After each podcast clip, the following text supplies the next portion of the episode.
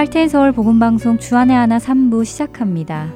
주안의 하나 삼 부에는 예수님이 메시아심을 증거하는 표적에 대해 알아보는 시간인 예수님의 표적과 캐나다 밴쿠버 그레이스 한인교회 박신일 목사님께서 전해주시는 골로새서 강해, 그리고 매일의 삶에서 우리의 신앙을 점검해보는 내 마음의 묵상이 준비되어 있습니다.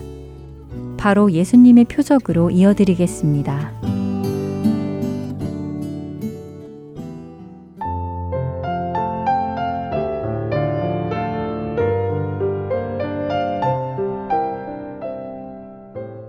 애청자 여러분 안녕하세요. 예수님의 표적 진행의 민경은입니다. 예수님의 행적과 말씀을 기록한 사복음서는 서로 다른 관점에서 예수님을 증언합니다. 마태, 마가, 누가복음이 메시아로 오신 예수님을 관점으로 복음서를 기록해 나갔다면, 요한복음은 하나님이신 예수님을 관점으로 복음서를 증거해 갑니다. 그래서 마태, 마가, 누가복음을 같은 관점의 책이라고 하여 공관복음이라 부르지요. 말씀드린 대로 요한복음은 예수님이 하나님과 동등하신 하나님의 아들이심을 증거합니다. 그래서 다른 공관복음이 기록하지 않은 많은 표적들이 담겨 있고, 그 표적을 통하여 예수님이 하나님의 아들이심을 증거하지요.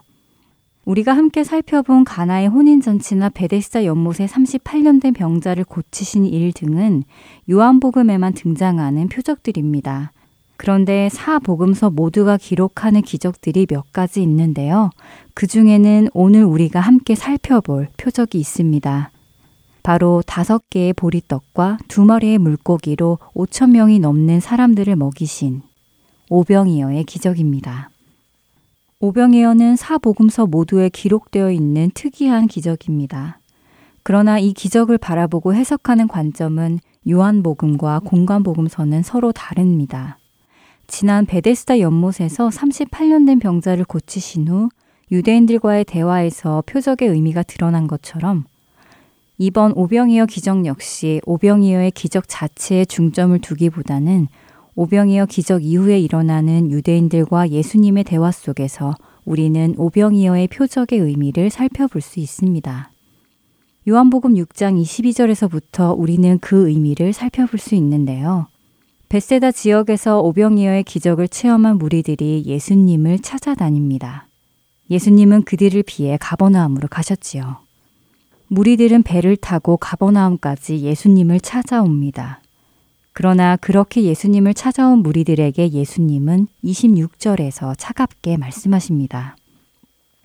예수께서 대답하여 이르시되, 내가 진실로 진실로 너희에게 이르노니 너희가 나를 찾는 것은 표적을 본 까닭이 아니오, 떡을 먹고 배부른 까닭이로다. 그랬습니다. 그들이 예수님을 찾아 예수님을 임금으로 모시려 한 이유는 예수님이 자신들의 육신의 배를 채워주실 분이라고 믿었기 때문입니다. 그들은 예수님이 왕이 되시면 자신들은 일을 하지 않아도 배불리 먹을 수 있다고 믿었던 것이지요. 오늘 우리 시대에는 먹기 위해 일을 하는 사람들도 있지만, 또 어떤 사람들은 자신들의 꿈을 이루기 위해서나 자신들이 좋아하는 일을 하는 기쁨을 누리기 위해 일을 하기도 합니다. 그러나 예수님 당시의 사람들은 그런 꿈이나 자기 만족을 위해 일을 한 것이 아니라 당장 자신들의 배를 채우기 위해 일을 했지요. 바벨론에서 쓰여진 탈무드에는 메시아가 오시면 유대인들은 배불리 먹을 것이라는 구절이 있습니다. 그렇기에 오병이어를 경험한 유대인들은 예수님이 메시아라고 믿었습니다. 그래서 요한복음 육 장 십사 절에서 그들은 예수님을 세상에 오실 그 선지자라고 말합니다. 그러나 문제는 그들이 예수님을 메시아로 부르는 것이 그분이 하나님의 아들이시며 자신들을 자신들의 죄에서 구원해 주실 분으로서 믿어서가 아니라 자기 육신의 배고픔과 필요함을 채워줄 분으로만 믿고 따랐다는 것입니다. 그래서 예수님은 그들에게 차갑게 말씀하신 것입니다. 너희가 나를 찾는 것은 내가 하나님의 아들이라는 표적을 보았기 때문이 아니라 단지 떡을 먹고 너희 배가 부르기에 또 배가 부르고 싶어서이다 라고요. 그리고 예수님께서는 그들에게 예수님이 채워주실 수 있는 영적인 것에 대해 설명을 시작하십니다. 먼저는 이십칠 절에 그들에게 썩을 양식을 위하여 일하지 말고 영생하도록 있는 양식을 위하여 일하라고 하시지요. 그리고 예수님께서 그 양식을 그들에게 주실 것임을 말씀하시며 예수님이 바로 하나님 아버지께서 보내신 분임을 밝히시는데요. 예수님의 말씀을 이해하지 못한 그들은 예수님께 표적을 보여서 예수님을 믿도록 하라고 요구합니다. 또한 그들은 광야에서 모세가 만나를 먹여준 표적을 예로 들며 예수님께도 그런 표적을 보여달라고 요구하지요. 그러나 예수님은 그들의 잘못된 생각을 먼저 지적해 주십니다. 삼십이 절 중반부터 삼십삼 절의 말씀입니다.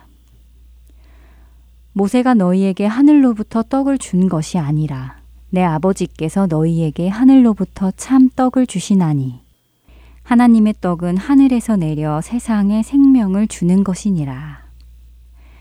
영적인 이야기를 하고 계시는 예수님. 그러나 무리들은 영적인 이야기를 육적으로 알아듣고는 그런 참 떡을 먹게 해달라고 요구합니다.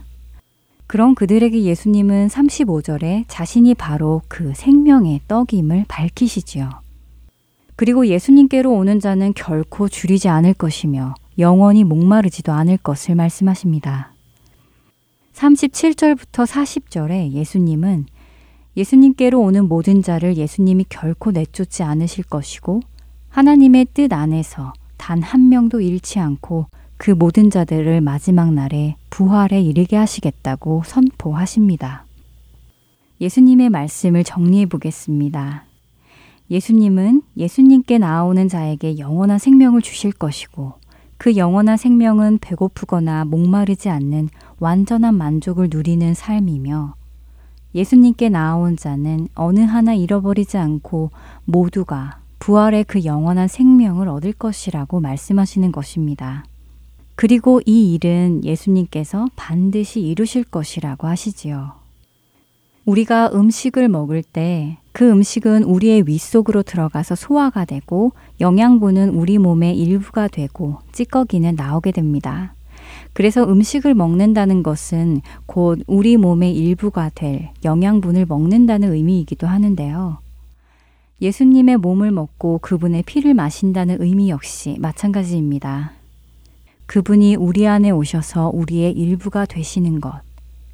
그분이 우리 안에, 우리가 그분 안에 있음으로 하나가 되는 것. 그것이 곧 우리로 영원한 생명을 얻게 하는 것임을 예수님은 말씀하시지요.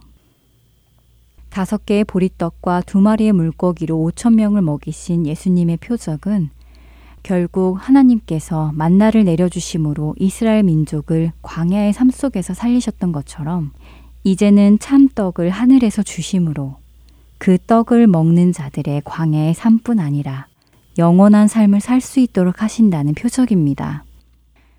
그리고 예수님께서 바로 그 하나님께서 보내신 참 떡이심을 우리로 알게 하시는 표적인 것입니다. 예수께서 이르시되 내가 진실로 진실로 너희에게 이르노니 인자의 살을 먹지 아니하고 인자의 피를 마시지 아니하면 너희 속에 생명이 없느니라.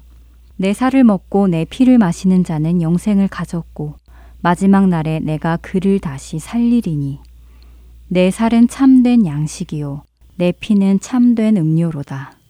내 살을 먹고 내 피를 마시는 자는 내 안에 거하고 나도 그의 안에 거하나니 살아계신 아버지께서 나를 보내심에 내가 아버지로 말미암아 사는 것 같이 나를 먹는 그 사람도 나로 말미암아 살리라. 이것은 하늘에서 내려온 떡이니 조상들이 먹고도 죽은 그것과 같지 아니하여 이 떡을 먹는 자는 영원히 살리라. 요한복음 육 장 오십삼 절에서 오십팔 절의 말씀입니다. 오병이어의 표적을 통해 하늘에서 내려와 세상에 생명을 주는 하나님의 참떡이 예수님이신 것이 믿어지므로 그분을 먹고 영원한 생명을 누리는 우리 모두가 되기를 바랍니다. 예수님의 표적 오늘 이 시간 마치겠습니다. 저는 다음 시간에 다시 뵙겠습니다.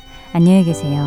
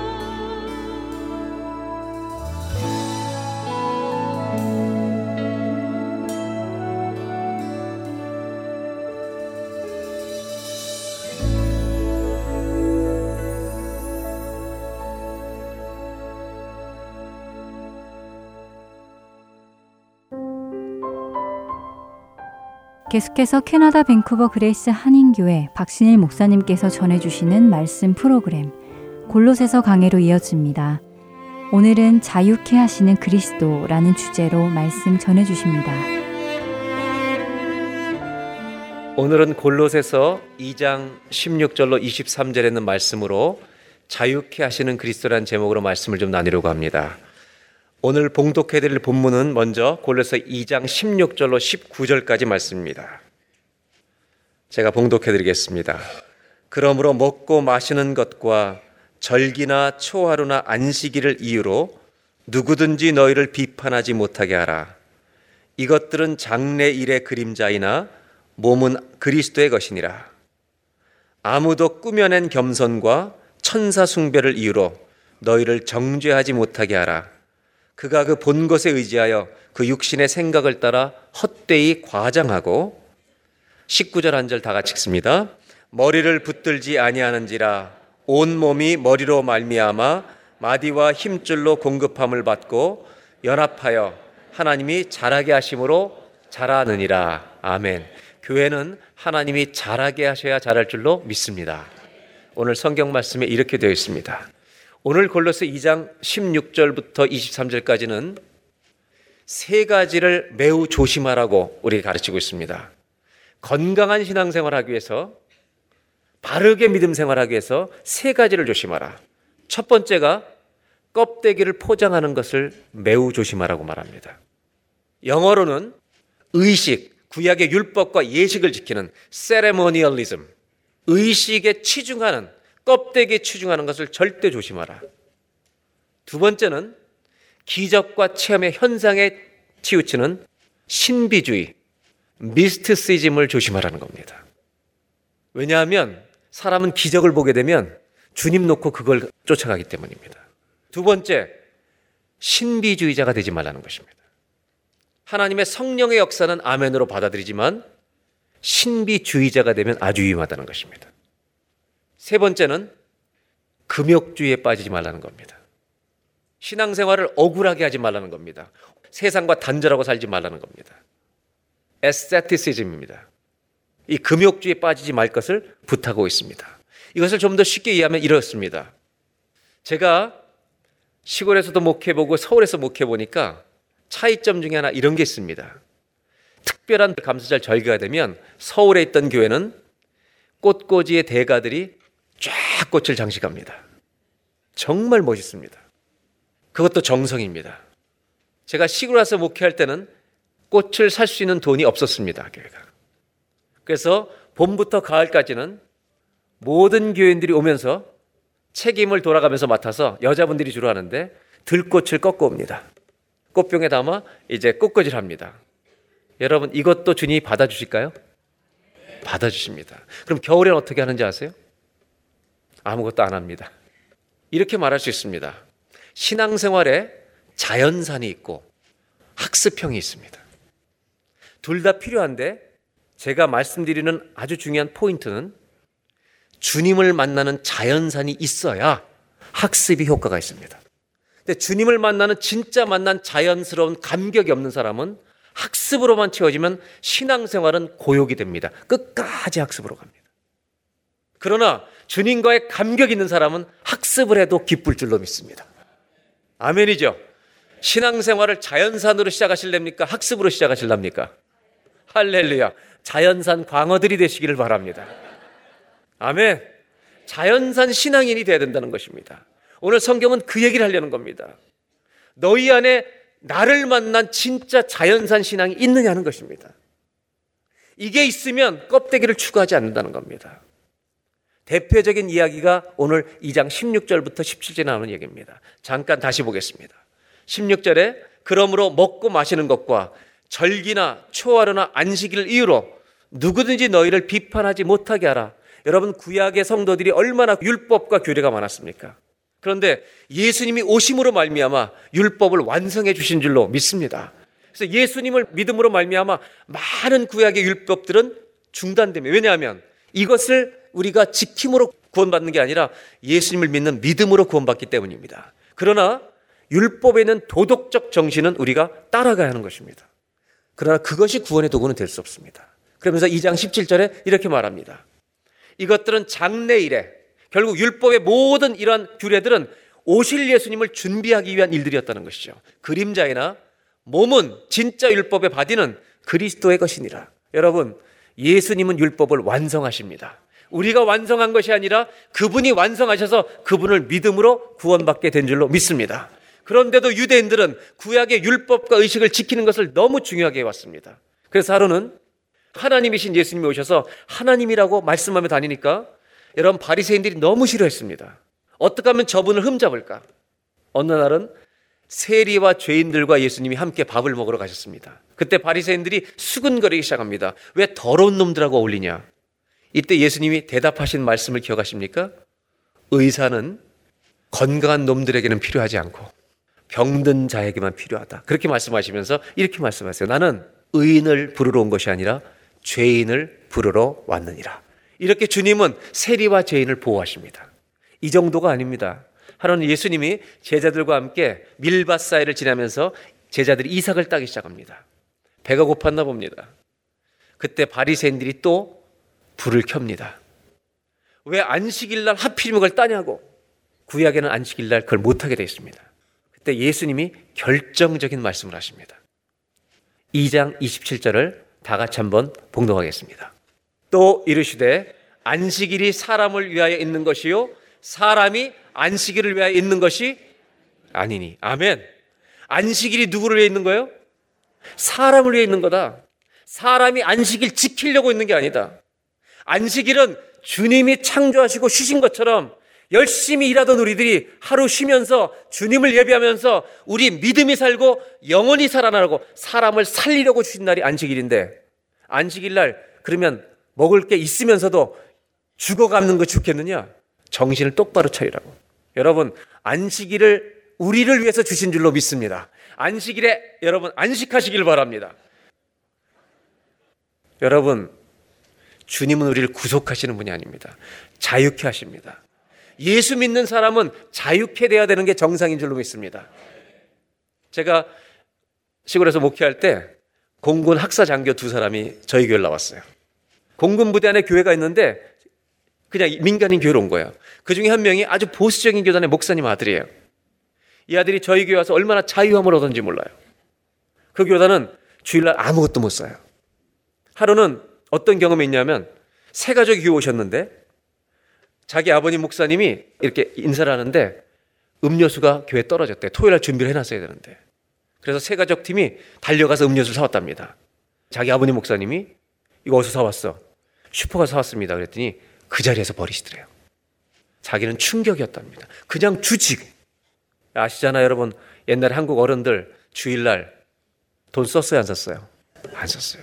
저희 어머님 밴쿠버에 처음 오셨다고 유학생 시절에 주일날 교회를 가잖아요. 한국교회 모시고 가는데 햄버거 먹으려고 버거킹 들렀더니 어머님이 충격을 받으시는 거예요. 어떻게 주일날 사 먹을 수 있냐니 애들. 어머니 먹어야 살죠. 저는 저희 어머님이나 그런 목사님을 원망하지 않습니다. 그분들이 정말 주님을 잘 섬기고 싶어서 그런 거니까 백 번 이해합니다, 저는. 그러나 이 아들은 그걸 보면서 정말 이렇게 하는 것일까? 그 형제는요, 우리 교회 와서 자유를 누리기 시작했습니다. 주일날 예배 끝나면 시내로 나가서 짜장면도 사 먹고 짬뽕도 사 집에서 할 수 없었던 것을. 여러분, 먹든 안 먹든 그리스도를 위해서 하시길 바랍니다. 자기를 위해서 하면 다 껍데기가 되는 겁니다. 예수님은 껍데기를 추구하는 바리새인과 당신이 올렸던 세리죄인의 대조를 극명하게 누가복음 십팔 장에 이렇게 말씀하십니다. 보겠습니다. 십팔 장 십 절. 두 사람이 기도하러 성전에 올라가는데, 여러분, 예수님이 참 이렇게 기가 막히게 대조를 하세요. 한 사람은 바리새인이고 한 사람은 세리라는 겁니다. 한 사람은 자기 의로운 줄 알고 겉모습을 꾸민 사람이고 한 사람은 속이 죗덩어리인 사람입니다. 둘이 기도하러 올라갑니다. 십일 절. 바리새인이 이렇게 기도합니다. 따로 서서 기도합니다. 어울리지 않습니다. 세리들과 옆에 서지도 않습니다. 하나님이여, 나는 다른 사람들처럼 저 세리들처럼 토색하거나 남의 것을 뺏거나 불의하거나 간음하지 않습니다. 이 세리와도 같지 아니함을 감사하나이다. 십이 절. 나는 일주일에 두 번씩 금식하고 소득의 십일 조를 드리나이다. 하나님 앞에 자기 겉모습을 잘 자랑합니다. 이 속에는요, 남을 속이고 싶은 마음, 간음하고 싶은 마음이 있으면서도 안 했다는 것만으로 우기고 있는 겁니다. 십삼 절에 세리는 이렇게 기도합니다. 멀리 서서 감히 눈을 든 하늘을 쳐다보지도 못합니다. 가슴을 치면서 기도합니다. 하나님 불쌍히 여기십시오. 저는 더러운 놈입니다. 이 얘기를 하시면서 예수님이 판결을 내리십니다. 십사 절에 이렇게 판결을 내리십니다. 내가 너희에게 이르노니 이에 저 바리새인이 아니고 이 사람이 세리가 의롭다 하심을 받고 그의 집으로 내려갔느니라. 우리는 어떤 예배를 드리고 있습니까? 겉사람이 멀쩡한 예배를 드리고 있습니까? 속사람으로 주 앞에 고백하는 예배를 드리고 있습니까? 여기서 끝이 아닙니다. 사도행전에서 이 복음이 이방에 전해지기 시작합니다. 여러분 아시는 것처럼 안디옥까지 가서 바울과 바나바가 교회를 세우고 열심히 일합니다. 그런데 이상한 일이 일어납니다. 유대인이 아닌 사람들이 예수 믿고 성령께서 역사하셔서 마음 문을 열어주셔서 예수님을 영접하고 성령이 역사하신 것을 나타나면서 다 놀랍니다. 이방인들에게도 구원이 임하는 겁니다. 그런데 유대로부터 내려온 사람들이 이 사람들이 구원받으려면 할례를 받아야 된다고 우기기 시작합니다. 갈등이 생기는 겁니다. 이때 안디옥 교회가 바울과 바나바와 지도자들을 예루살렘에 사도들이 있는 장로님들이 있는 곳에 보내서 이 회의에 이것을 다루게 합니다. 이것이 사도행전 십오 장에 나오는 예루살렘 공회입니다. 이제 어떤 일이 하는지 보겠습니다. 십오 장 일 절. 어떤 사람들이 유대로부터 안디옥에 내려와서 형제들을 가르치되 너희가 모세의 법대로 할례를 받지 않으면 구원을 못 받는다고 얘기합니다. 껍데기 것을 해야만 너 구원받는다고 말하는 겁니다. 구약의 율법을 적용하는 겁니다. 그래서 십이 절에 바울과 바나바와 그 유대인들 사이에 다툼과 변론이 나서 이제 예루살렘에 보내는 겁니다. 그래서 예루살렘 공회가 열려서 토론을 벌이고 있는데 이때 베드로가 일어나서, 여러분 베드로는 유대인 중에 유대인입니다. 이 베드로도 십 장 십일 장에 여러분 고넬료의 집에 가서 그런 일들이 없었으면 유대인의 정신으로 가득 찼던 사람인데 깨진 사람입니다. 그리고 베드로가 여러분 이렇게 말합니다. 십오 장 십 절에 그런데 지금 너희가 어찌하여 하나님을 시험하여 우리 조상과 우리도 능히 매지 못하던 멍에를 제자들의 목에까지 매려고 하느냐? 우리도 못 매던 걸 왜 제자들께 매느냐? 그러면서 십일 절에 이렇게 기가 막힌 말을 합니다. 다 같이 한번 읽어보겠습니다. 그러나 우리는 그들이 우리와 동일하게 주 예수의 은혜로 구원받는 줄을 믿노라 하니라. 아멘. 우리의 구원은 할례 때문에 오는 것이 아니라 오직 주 예수의 은혜로만 올 줄로 믿습니다. 이것을 멋지게 고백하는데 여러분 이때 이 베드로의 고백을 듣고 예루살렘 공의회가 진짜로 멋진 결정을 내립니다. 이 베드로의 말 그대로 안디옥에 편지를 합니다. 우리는 너희에게 쓸데없는 짐을, 우리도 지지 못하는 짐을 지지 않기로 결정하노라. 구원은 그리스도면 족하니라. 여러분 골로새서가 무슨 책인지 아십니까? 구원받고 그리스도답게 사는데 가장 필요한 것은 예수 외에 더 다른 것이 필요하다 없다는 겁니다. 그리스도면 족하다. 그리스도 한 분이면 신앙생활은 시작부터 끝까지 온전할 줄로 믿습니다. 이렇게 얘기한 겁니다. 여러분 그리스도면 족한 줄로 믿습니다. 그렇다면 이런 질문이 생깁니다. 왜 사람들은 껍데기를 자꾸 꾸미려 할까요? 우리가 자꾸 왜 외형에 치중할까요? 이유는 하나입니다. 진짜가 없기 때문입니다. 내가 가난에도 처할 줄 알고 풍부에도 처할 줄 아는 그리스도 안에 자족하는 일체의 비결을 배웠느니라. 근데 왜 자꾸 껍데기를 꾸밀까요? 야곱을 보세요. 야곱은 장남이 아니잖아요. 그런데 장남의 축복을 가로채고 싶은 거예요. 장남이 아닌데 장남의 축복을 가로채려니까 포장을 해야 되는 거예요. 장남처럼 변장을 하고 눈이 어두운 아버지로 하여금 자기를 장남인 줄 알고 축복하게끔 변장해서 들어가는 거예요. 진짜가 아니니까 진짜처럼 만들어야 되는 거예요. 내 안에 진짜 신앙의 감격이 없으면 믿음 있는 것처럼 보여야 되는 거예요. 얼마나 비참하겠어요. 예수가 있는 사람은 그냥 성도라고 불려도 아무 상관이 없어요. 근데 이 감격이 없는 사람은 뭔가 집사, 권사, 장로, 목사 뭐가 붙어야 돼. 나를 그렇게 안 불러주면 기분 나빠. 여러분 형제 자매가 좋은 거예요. 예수 믿는 사람은 다 형제 자매지 뭐. 이게 더 중요한 거 아니에요? Brother and sister, that's good enough. 뭘 그렇게 포지션이 중요해요? 예수 믿는 성도면 된 거지. 아멘. 이게 제일 중요한 거 아니에요? 어떻게 하면 껍데기를 포장하는 데서 우리가 벗어나서 자연산 신앙을 가질 수 있을까요? 예수님의 대답이 있어요. 이거 하나만 해. 이거 하나 하면 네 속이 살아. 전 예수님 말씀 하나를 나누려고 그래요. 마태복음 육 장 육 절입니다. 너는 기도할 때 네 골방에 들어가 문 닫고 아무도 없는 곳에서 은밀한 중에 계신 내 아버지께 기도하라. 은밀한 중에 보시는 내 아버지께서 꼭 갚아주실 거다. 주님 뭘 말씀하신지 아세요? 나랑 단둘이 좀 만나자. 껍데기를 포장하지 않으려면 방법이 하나밖에 없어요. 나 혼자서 주님과 골방에서 기도해서 주님을 만나는, 여러분 기도의 골방을 가지면 하나님이 나와 함께 하시는 기쁨이 있기 때문에요. 껍데기를 포장하지 않습니다. 여러분 골방이 있습니까? 다시 야곱으로 돌아오면 야곱의 인생은 이렇게 끝났을까요? 골방이 있었을까요? 이십 년 동안 도망가서 삼촌 집에 삽니다. 그리고 이십 년이 지났는데요. 주님이 야곱에게 고향으로 돌아오라고 말씀하십니다. 야곱이 놀래가지고요. 안 되는데. 안 되는데 주님이 오라 하시니까 가야 되는 겁니다. 짐 싸고 가는데 문제가 형님이 죽인다고 기다리는데 갈 수가 있습니까? 약복강에서 가족들을 다 건네고 여러분 약복강에서 야곱은 혼자 남습니다. 이 자리가 야곱의 골방이었습니다. 야곱에게 주님은 다른 거 묻지 않습니다. 너 이름 뭐냐고 물어보십니다. 야곱은요 이렇게 대답합니다. 저는 나쁜 놈 야곱입니다. 에서가 아닙니다. 골방은 어떤 곳이냐면 내 은밀한 것을 주 앞에 토하는 것입니다. 기도의 골방을 가진 사람은 껍데기를 지장하지 않습니다. 왜? 주의 임재를 가지고 있기 때문입니다. 하나님과의 만남이 있기 때문입니다. 자연산 신앙인이 되려면 골방이 있어야 합니다.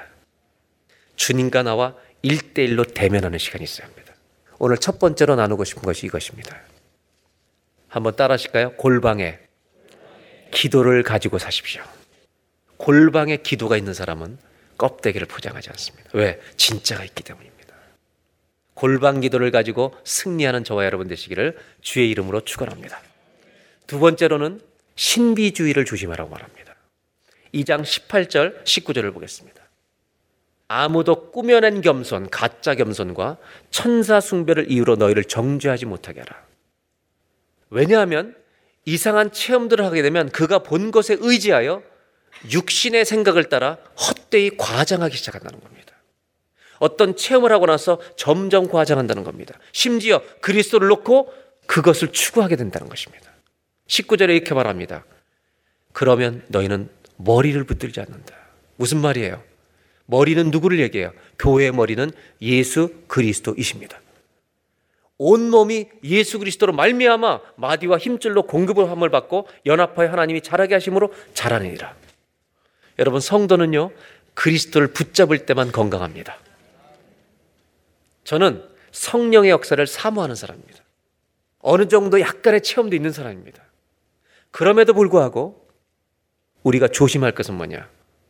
성령의 어떤 체험이 인간을 무섭게 교만하게 만들 수 있다는 것입니다. 성령의 역사가 나타날 때 그리스도가 다스리시면 한 가지밖에 없습니다. 히브리서 십 장 십구 절을 보겠습니다. 그러므로 형제들아, 우리가 예수의 피를 힘입어 성소에 들어갈 담력을 얻었나니, 즉 하나님이 은혜를 주시는 임재가 있는 지성소에, 구약에 들어가면 죽습니다. 그런데 우리가 그 하나님의 지성소에 하나님 부으신 모든 은혜를 다 누릴 수 있는, 죽지 않고 다 받을 수 있는 이 놀라운 은혜의 담력을 얻은 길은 예수님께서 몸으로 죽임을 당하셔서 휘장을 찢으시는 날, 여러분 예수의 피를 힘입어서 우리는 모든 은혜를 누리기는 자리에 들어가게 된 줄로 믿습니다. 이것이 이십 절에 이렇게 말합니다. 그 길은 우리를 위하여 휘장 가운데 열어놓으신 새로운 살길이요, 즉 예수님만으로 받게 된 길입니다. 즉 예수님 안에 모든 능력과 은혜와 권세가 다 있는 줄로 믿습니다. 그러므로 여러분, 우리는 이런 성령의 역사가 나타날 때 역사와 현상을 구하는 게 아니라 그리스도를 구해야 되고 그것을 주시는 성령님을 구하는 믿음에 서야 할 줄로 믿습니다. 디모데전서 이 장 오 절에 이렇게 말합니다. 하나님은 한 분이시요 또 하나님과 사람 사이의 중보자도 한 분이시니 곧 사람이신 그리스도. 하나님과 우리 사이에 중보하실 분은 기적이 아닙니다. 예수 그리스도밖에 없습니다. 그분 안에 모든 능력, 권세가 다 있습니다.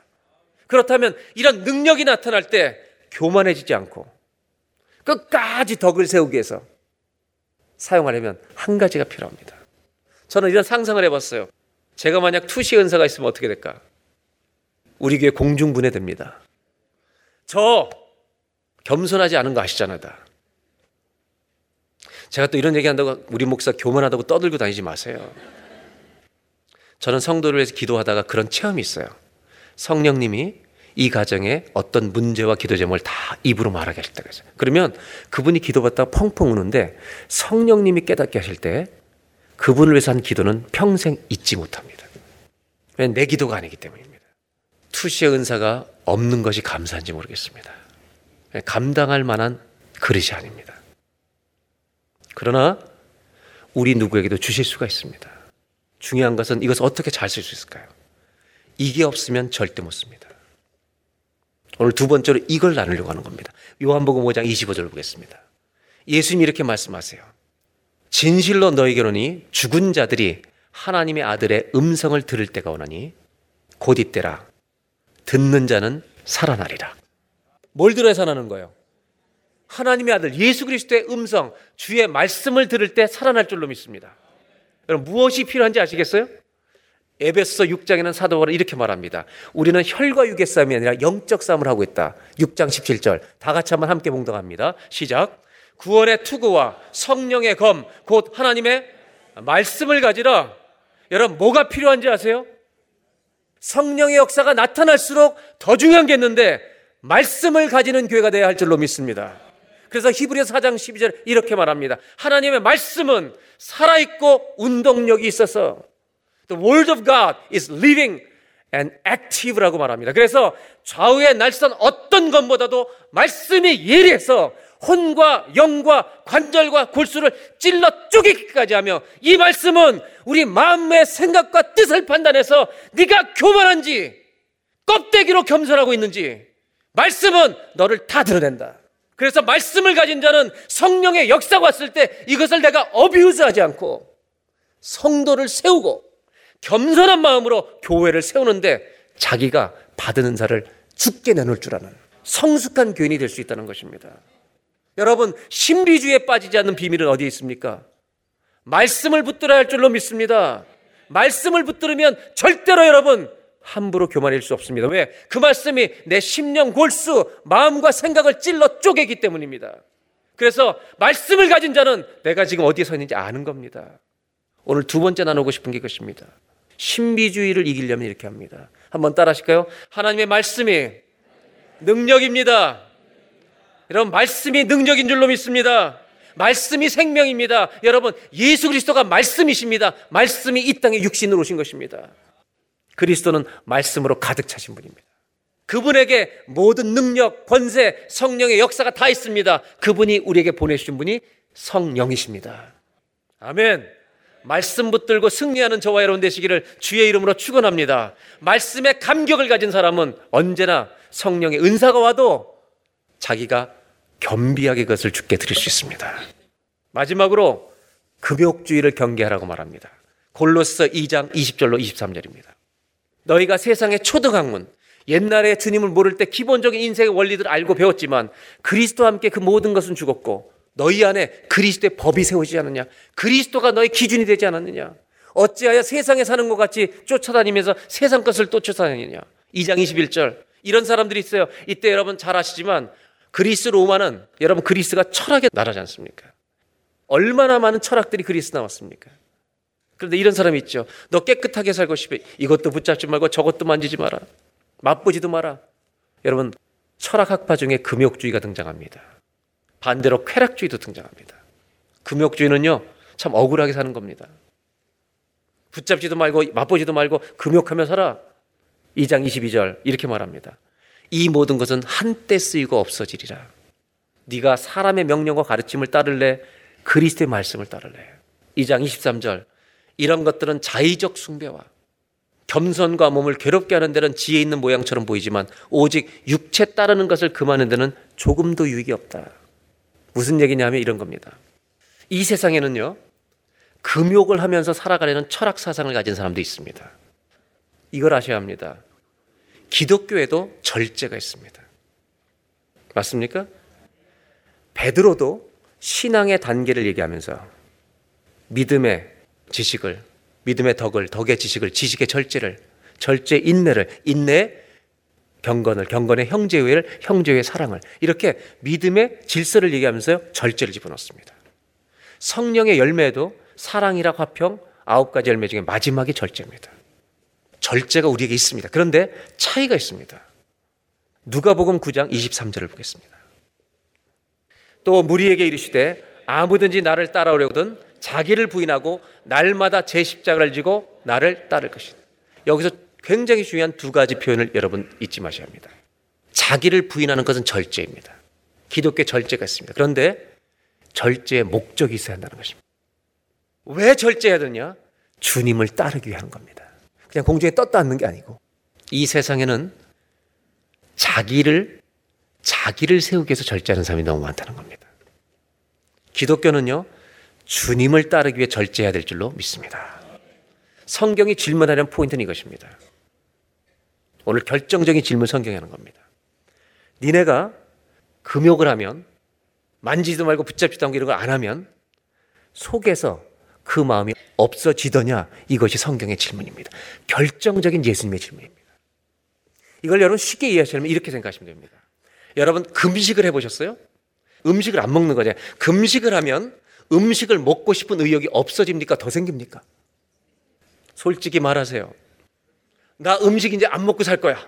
이런 마음이 들어요. 오늘 아, 금식 끝나면 짬뽕 먹어, 짜장면 먹어, 월남국수 먹어, 먹을 것이 자꾸 왔다 갔다 해요. 성경은 이걸 말하는 거예요. 네가 금욕을 해서 네 가슴 속에 있는 죄가 없어지는지 잘 생각해봐라. 네 껍데기 바꿔서 속이 바뀌는 줄 아냐? 절대 안 된다. 주님이 우리에게 마지막 답을 주십니다. 금욕주의를 이길 수 있는 길.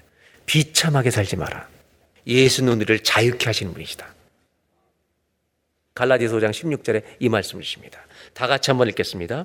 내가 이르노니 너희는 성령을 따라 행하라. 그리하면 육체의 욕심을 이루지 아니하리라. 이런 말씀입니다. 여러분, 제가 예수님을 모시고 운전을 하면 얼마나 조심스럽게 하겠습니까? 내 아내를 모시고 하면 제가 막 할 때도 있겠죠. 그럼 제가 막 할 때 이 아내 되는 여인이 뭐라고 저한테 얘기하겠습니까? 여보라고 얘기 절대 안 합니다. 목사님.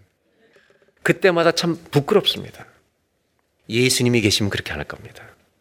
주님이 우리에게 금욕주의자가 되지 말라고 말씀하십니다. 하나님의 나라는 의와 희락, 평강이라. Righteousness, joy, peace. 여러분, 하나님은 우리를 자유케 하시는 분입니다. 이런 말입니다. 금욕이 죄를 이기는 최선의 방법이 아닙니다. 황달에 걸리면 약도 처방하지만 빛 아래 가만히 두는 겁니다.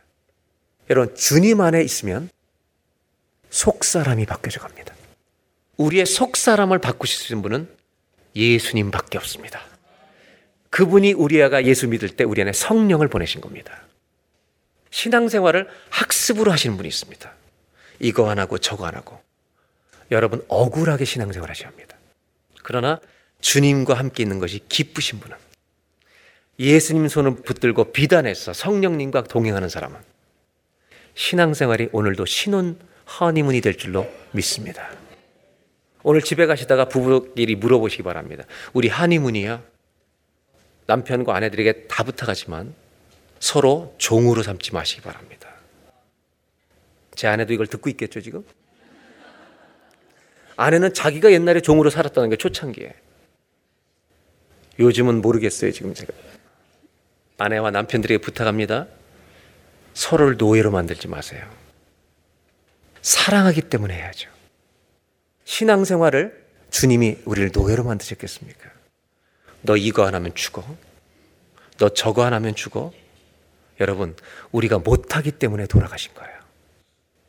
어떤 목사님이 교인 한 명이 힘들어서 괴로워서 목회 못하고 막 그러니까 저거 너무 안 바뀐다 그랬더니 다른 옆에 있는 친구 목사님이 이렇게 얘기해 주셨대요. 안 바뀌어서 주님이, 주님도 못 고쳐서 돌아가신 거라고. 그때 목사님이 깨달았대요. 자기도 그런 사람이라는 거. 성령님과 함께 사시기를 주의 이름으로 축원합니다. 마지막으로 이렇게 말씀을 마치려고 합니다. 한번 따라 하실까요? 우리는 겉을 바꾸려 하지만 예수님은 속사람을 바꾸십니다. 우리 속사람을 바꿀 수 있는 분은 누구밖에 없어요? 예수님밖에 없습니다. 기도하겠습니다. 하나님, 기도의 골방을 가지게 해주십시오. 다 같이 이거 한 가지만 놓고 기도하겠습니다. 하나님 아버지, 껍데기를 구하는 사람이 되지 않게 해주시고 주님과 일대일로 대면하는 기도의 골방이 있는 사람이 되게 하여 주시옵소서. 신앙을 학습하고 그냥 배워서 가지려는 것이 아니라, 의무로 신앙생활하는 것이 아니라, 아버지 주님을 만난 감격으로 자연산으로 믿음생활할 수 있도록 주여 도와주시옵소서. 그 은혜 안에 우리가 들어가기를 원합니다. 하나님, 주여 도와주시옵소서. 주여 도와주시옵소서. 하나님 아버지, 우리는 야곱처럼 껍데기를 꾸며가는데 전문가가 되어 가고 있는 것은 아닙니까? 속사람을 고치는 일에 자기 자신을 드리는 신앙생활, 자연산 그리스도인이 되게 하여 주시옵소서. 그러기 위하여 기도의 골방을 가지고 주님을 만나는 감격의 기쁨을 누리고 사는 우리 모두가 되게 하여 주시옵소서. 내 속사람을, 내 마음을 바꿀 수 있는 분은 주님밖에 없습니다. 우리 주 예수님의 이름으로 기도하옵나이다. 아멘.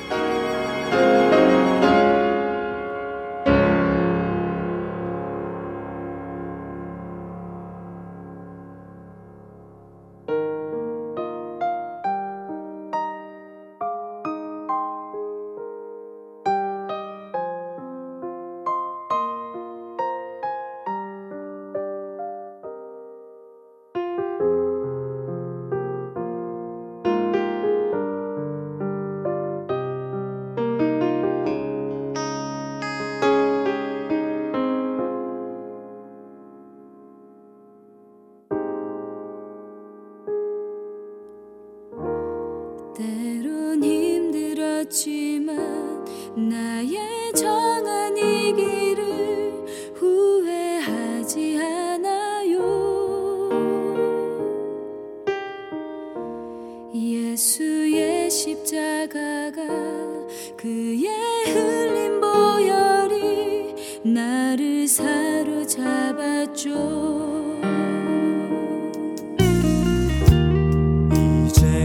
살아온 삶 단 한 발자국도 혼자가 아니었죠.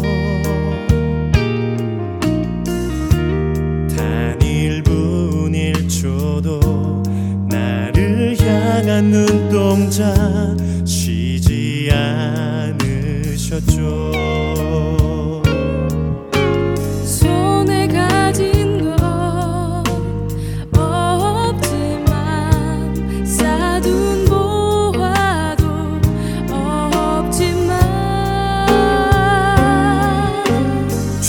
사랑으로 날 채우니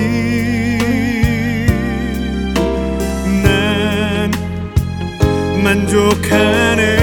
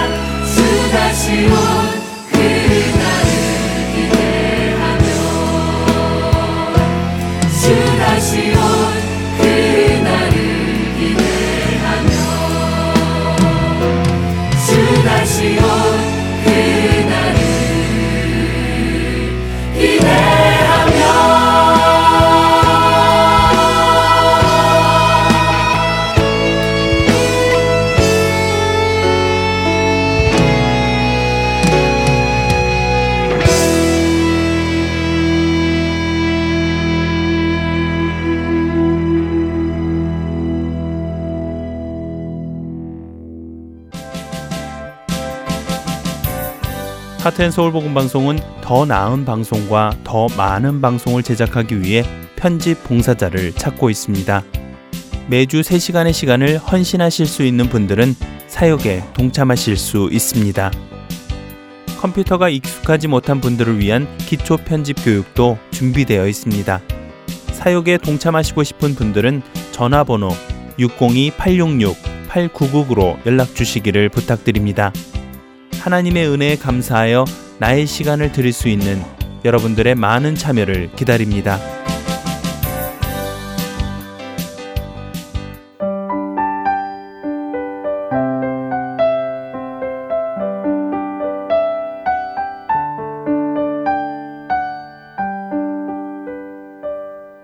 우리 삶을 돌아보는 시간, 내 마음의 묵상, 최미옥 아나운서가 진행해 주십니다.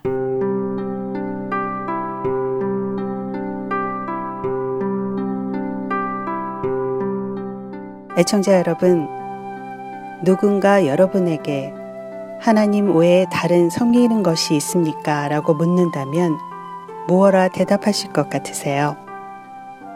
아마도 우리 대부분은 아니요, 저는 하나님 외에 다른 신을 섬기지 않습니다. 라고 대답할 것입니다.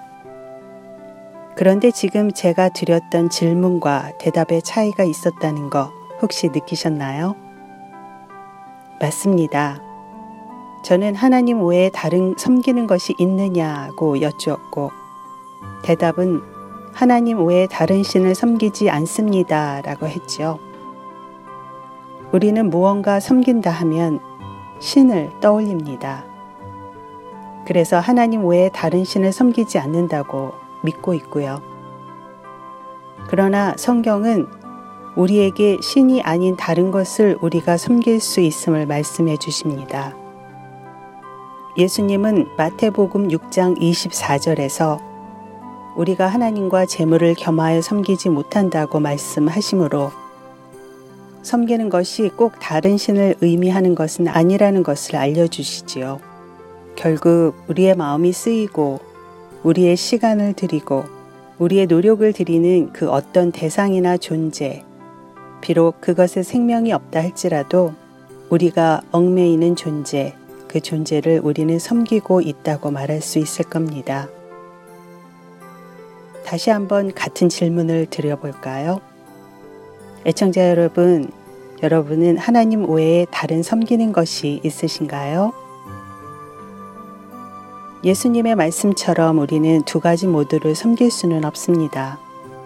반드시 어느 한쪽을 더 중요하게 여기기 때문입니다. 하나님 외에 다른 것을 놓고 고민하는 우리에게 사도 바울의 관점을 들어보는 것은 아주 유익할 것입니다. 또한 모든 것을 해로 여김은 내 주 그리스도 예수를 아는 지식이 가장 고상하기 때문이라. 내가 그를 위하여 모든 것을 잃어버리고 배설물로 여김은 그리스도를 얻고, 빌립보서 삼 장 팔 절의 말씀이죠. 그리고 삼 장 십사 절에 가면 바울은 다른 모든 것을 배설물로 여기고 대신 그의 시선을 그리스도 예수 안에서 하나님이 위에서 부르신 부름의 상에 고정했습니다. 그는 오직 단지 한 분인 주 예수 그리스도만 섬겼죠. 이렇게 그의 시선을 오직 그리스도께만 두고 살아가니 그는 어떠한 형편에든지 자족하기를 배웠다고 빌립보서 사 장 십일 절에서 고백합니다. 배운다는 것은 중요합니다. 그것은 숙련된 솜씨를 가리키는데요. 그는 어떻게 검소해야 하는지, 그리고 또한 풍부함 속에서도 어떻게 살아야 하는지를 배웠습니다. 배부르거나 굶주리거나 풍족하거나 궁핍하거나 삶의 어떠한 상황 속에서도 적응할 수 있는 비결을 배웠습니다. 바울은 영생의 가치를 가지고 있는 것 이외에는 어떠한 것에도 중요함을 부여하지 않았습니다. 바로 이것이야말로 우리가 배워야 하는 거 아닐까요? 우리는 어떻습니까? 우리는 우리의 자신과 우리의 에너지를 어디에 바치고 있죠? 우리의 삶 속에서 다른 어떤 것보다 더 가장 바라는 것은 무엇입니까? 우리의 마음은 하나님께 고정되어 있나요? 아니면 세속적인 부를 상징한 것들에 두고 있나요? 무엇이 우리를 미혹하고 있는지 생각해 보기를 원합니다. 그것이 하나님을 향한 열정인지 아니면 이 세상의 장식물이나 물건에 대한 열망인지 말입니다.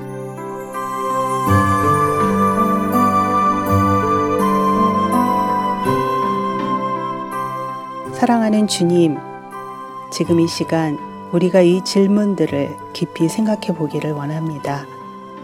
우리가 무엇을 섬기고 있는지 나의 가장 작은 마음조차 살피게 해주시옵소서. 그리고 하나님의 말씀으로 우리가 다시 주를 바라보게 해주시옵고, 우리의 가치관, 우리의 생각이 주님께 고정되기를 원합니다. 잘못된 우리의 생각들이 있다면 알려주시고 깨닫게 해주시옵소서. 예수 그리스도의 이름으로 기도드립니다. 아멘.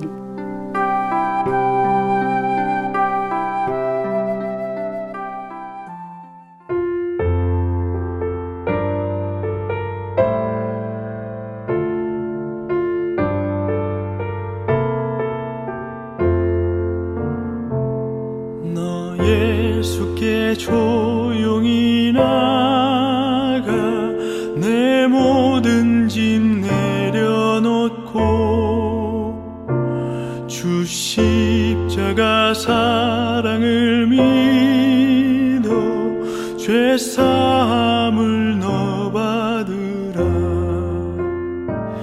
주 예수께 조용히 나가 내 마음을 쏟아놓으라. 늘은 미리 보시는 주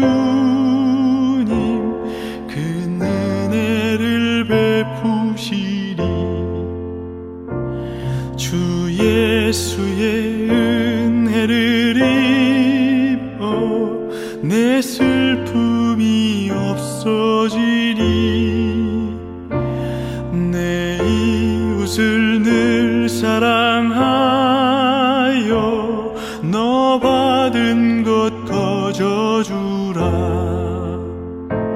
주 예수께 조용히 나가 내 마음을 쏟아놓으라.